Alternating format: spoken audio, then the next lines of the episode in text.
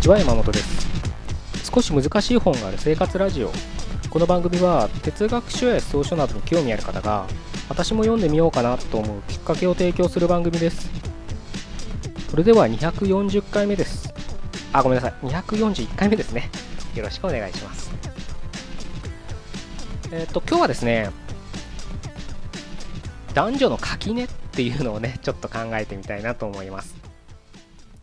あのもうねあの夏真っ盛りだと思うので街を歩けばあのみんなねあの女性だったら日傘を差してる人が多く見かけると思うんですけれどもう日日傘っていつからですかね？もう今当たり前のようにみんな日傘差してますね。まああの美白美肌？ブームっていうのがもう何年前かあるか分かんないけどまあ美容意識が高まってからねやっぱり紫外線っていうのいうもののねあの悪害っていうのが懸念されてからなのかななんていうふうには思うんですけれど僕小さい頃はあの日傘はなくはなかったですけどそれこそご婦人っていう人ぐらいしかねつけてなあの刺してなかった気がするんですけど今じゃもうね高校生だと日傘差してますよね。買ったよねなんかあの南半球とか。まあ別にあのあれアメリカとかね。じゃあ僕アメリカ行ったことないですけどどうなんですかね。刺してる人いるんですかね。なんか白人立ちってね。なんかそばかすだらけで真っ黒に日焼け真っ赤になるのがステータスみたいな イメージが僕の中でありますけどあんま見た気がしないんですけどあんのかな？ちょっと分かんないですけど。まあ友達が何人か住んでるんで今度は聞いてみようかなとは思いますけど。うん。でね 今日ね あのまあいつもの通りちょっと街を歩いてたんですけどまあいつかこんな日が来るだろうなとは思ってたんですけどまさに今日そんな日で男性で日傘を差してる人がいたんですよね。と遭遇したんですそれもね2人も。多分ね2人ともね20代若いお兄さんですよ。でなんか彼女かなんか隣にいてねその彼女のあのあれですよ。傘を持ってるだったらまだねあの上杉達也ばりのなんか優しさが感じられるじゃないですか。みなみちゃんのね肩をに雨がのなんだ濡れてるのを見てちょっと傘をみなみちゃん側にね寄せるみたいな。ああいう優しさなのかなと思ったら違うんですよ本当に。一人で歩いてるんですよ日傘を差しながら。おおとうとう見たよ と思って。いつか見るとは思ってたんですけど。とうとういましたね本当にね。男性も美肌にね興味があるわけです。でまあまあご想像していただければ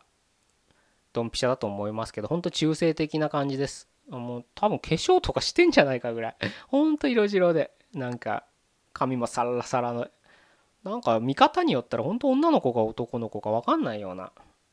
格好ですよ。うん。格好っていうか見た目ですよ。うん。だからまあ日傘さしててもなんかまあ違和感どうだろうな。まあそういう人が増えてくるるんでしょうから今後どんどんどんどん違和感はなくなってくるんですけどね。うん。ありますね。まあ今日お伝えしたいのはそれだけなんです 男女の垣根なんてねかっこいいつけたこと言いましたけど いや男もそういう風になってきたかと思うんですよね。うん。これってまああのどうなんですかね。あの男らしさ女らしさみたいなのであのいろいろねあるかと思うんですよ。例えば分かりやすいのはあのランドセルは女の子は赤男の子は黒みたいな。あでも今は違うんですよね。確か自由に選べるんですよね。今はね。いいのか悪いのか分かんないですけど。うん。でもなんとなく今の子でも平成の子の子でもなんか男の子は青っぽい色を好んだり女の子は何だろうなピンクっぽい赤赤じゃないかなピンクっぽい色が好まれたり。好む好まないの前にだから親がそうしそうだからそういう服とかねえ、ものを買い与えたりまあ世の中一般的になんか女の子のおもちゃとかってやっぱりなんか青っていうよりピンク系のねものが多いかと思うんでピンク系可愛いっていう印象があるのはそういう背景もあるかと思うんですけどそういった、うん、なんとなくねあの男らしさ女らしさっていうのがうん常識じゃないな何だろうななんか。みんなの通念としてある気がするんですけどやっぱりそんな中どんどんその通念があの前はね例えばすごい離れてたのがどんどんくっついてきたのかなっていう気がするんですよね。でもちろんその今日日傘さしてた子が何だろうなあの男じゃないって言いたいわけじゃないんですよ。きっと多分、まあ、話す話はないですけど話したら男性的なねあの思想を持ってる人かもしれないですけど、うん、だからなんだろうなどこで判断すればいいんだっていうところがね どんどん難しくなってくるのかなって思うんですよ。例えばあの筋肉って結構なんか男のなんか象徴みたいなねイメージがあるじゃないですか。でも結構筋骨隆々のねボディービルダーみたいな人の中では結構その内面は乙女っぽいね あの人たちもいるわけですよだからこそ体を鍛えてるって言えるのかもしれないけどねそういった意味でうんなんかうんどんどんどんどん中性的っていうのか昔はねうん0100で男みたい男だったら男男性性が0100女性性が0みたいな、うん、まあそんな人はいないんですけど実際には。でもやっぱ男性性の方が強いのが男性っていうようなねあのものだったかもしれないんですけど今どんどんどんどんそれが比率が変わってきてるのかなとまあ普通に男性と言われる人でも女性性が上がってるそれこそお弁当男子とか草食系って言われてるのはまさにあのそういった背景背景とか内実があるのかなと。でそれがいい悪いって今日は言いたいわけじゃなくてそういう時代なんだっていうのを踏まえた上でじゃあ自分は何をしなきゃいけないんだどうすればいいんだ自分はどうなんだってところを考えてみるのも一つ楽しいんじゃないかなと思うんですよ。男子台所に立ち入らずみたいなね古臭い考えを持ってる人はもういないでしょうけど普段だ料理をしないね男だったらあの台所で料理をしてみるそうすることによって女性の気持ちを理解するのにたあの役立つかもしれないですしね自分の中の女性性がどうしてもやっぱなんか男性性が強すぎるなってんだったら自分の中の女性性にちょっと目を向けてみるとかね。逆もいいと思うんです。女性だったらあの女性女性 C 女性女性 C ってなんだろうね。よくわかんない言葉使っちゃいましたけど。あの自分の中の男性性をちょっと注目してみる。だからちょっと筋トレしてみるとか うーんなんだろうな新しいことを一人で冒険してみるとかね、うん、チャレンジしてみるとか、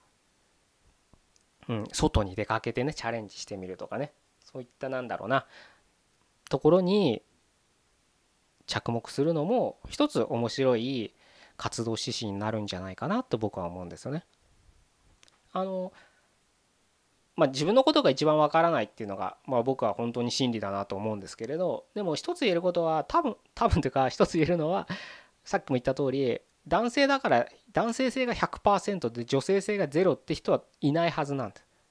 絶対男性性と女性性がうんあの比率はわからないですけど自分の中に混在してるっていうことは自覚してじゃあ自分の中でいんですよその当たりをつけてあやっぱり男性性が強すぎんななんか攻撃的になってるなって時にじゃあ自分の女性性をね注目してみようっていうので、まあ、料理をしてみたりとかね。なんだろうなお茶会してみたりとかお花教室行ってみたりとかね、うん、なんか女の子がよく女性がよく見るような映画を見たりとか、うん、ファッション誌を見てみたりとかね、うん、そういうのをしてみるっていうと、うん、また違う発見ができると思うんで多分理解はできないと思うんですよ。うん。理解はできないと思うんですけどやってみるとなんかやり続けたりやってみるとあそうなんだこういうことなんだっていうのをねあの理解できたりすると思うのでまあ僕の中でそれは料理はその一つなんですよね。うん、結構料理をねあのすることによって、まあ、美味しくできたら嬉しいって思うし。単純にそういうこともありますし彩りがね良かったり食器とかにこだわったりとか、うん、そういうのもねやっぱりね出てくるんですよねだからそういうのもまた面白かったりするので自分の中でね何かあの着目点が欲しい時に自分の男性性だったら女性性をねちょっと注目してみたり女性性が強いなと思うなら男性性にね注目してみたりするのも面白いかなというふうに思います。じゃあ今日は以上で終わりたいと思います。えー、241回目でした。ここまでどうもありがとうございました。